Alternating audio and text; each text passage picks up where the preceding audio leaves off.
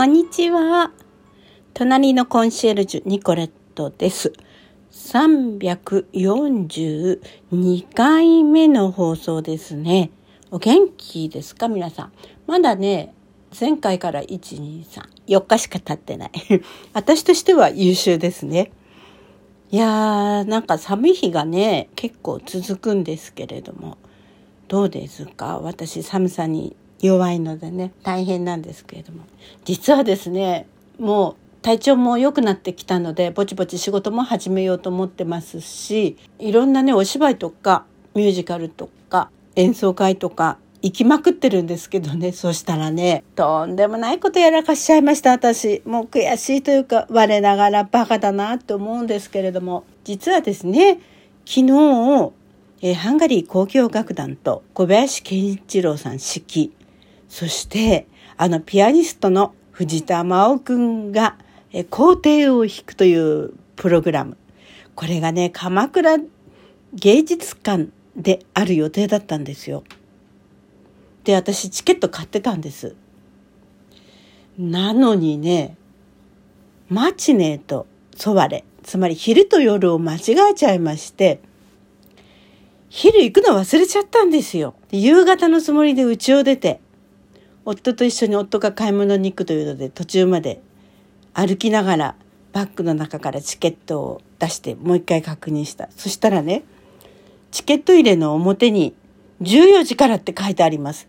もう時間はね、もう17時過ぎてるんです。え？そんなはずないと思ってチケットを確認したら確かに14時から。わあ、もう始まってるし、もう終わる頃だわってもうショックもショックですよ。プレミア付きっていうか、もう手に入らないんです、このチケットね。しかも最後の公演でしたし。まあ、その後、今日は多分大阪に行って演奏してるけど、真央くんじゃないのかなわかんないですけどね。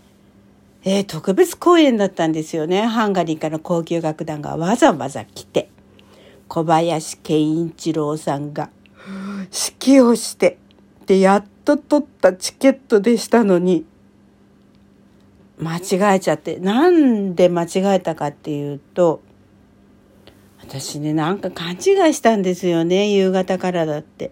それで何時の電車で行こうかなって、あらかじめ調べておこうと思って前もって調べてあったんですね。で、それを手帳に書き留めてあったんです。何時何分の電車に乗るって。それがもう確実にインプットされていて、チケットをちゃんと見なかったんですかね。あのそう手帳には何時からとかって書いてないんですよね。でもあ14時からって書いてあったかな。もうねとにかくねこういう間違いはやりそうになったことはあります。娘にね「あれ？母さんどうしたの？来ないけど」って言われて同じものを見に行く予定だったのがあの夜と昼を間違えたんじゃなくて1時間勘違いしちゃってもう慌てて遅刻してそのミュージカルを見たっていう経験はあるんですけどこんな丸々行かなかったっていうのは初めてなんです。しかもねあのその前の日トスカオペラのトスカをね、朗読劇にしたもの。これをね、見に行ったんですよね。私の大好きな歌舞伎役者ですが、中村米吉くんが出る、えー、朗読劇だったんですけどね。これの場合はね、前日までにチケットを発見しておかなきゃならなかったんですけど、私、発見するの忘れてしまいまして、あ、当日も平気なのかな？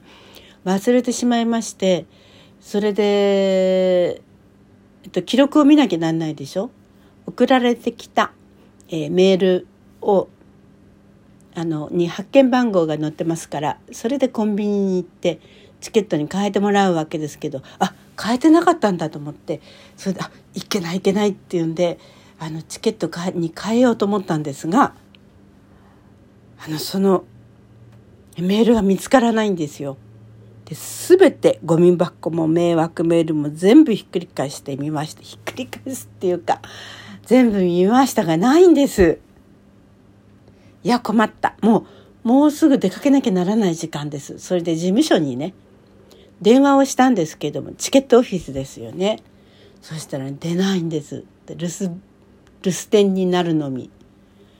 留守電が虚しくも私に告げます。いや困った。なぁと、まあ、とりあえず出かけて行ってで事務局の方がいらっしゃるでしょうからそこで交渉してみようと思ったんですね。で少し早めに出てで行ってみましたね。それでね訳を話しました。そしたらねあの仮チケットっていうのを発行してくれたんですよ。それでね私ね手帳にね座席の番号をね控えてあったんです。多分あの座席自分で選べたんじゃないかと思うんですよね。それで控えてあったみたいで、これ、なんとかのなんとかって、これ座席番号ですかねって言ったら、あ、そうですねっておっしゃるのね。それで、その番号を言いましたら、わかりました。じゃあこの番号で再発行いたしますから、これでご入場ください。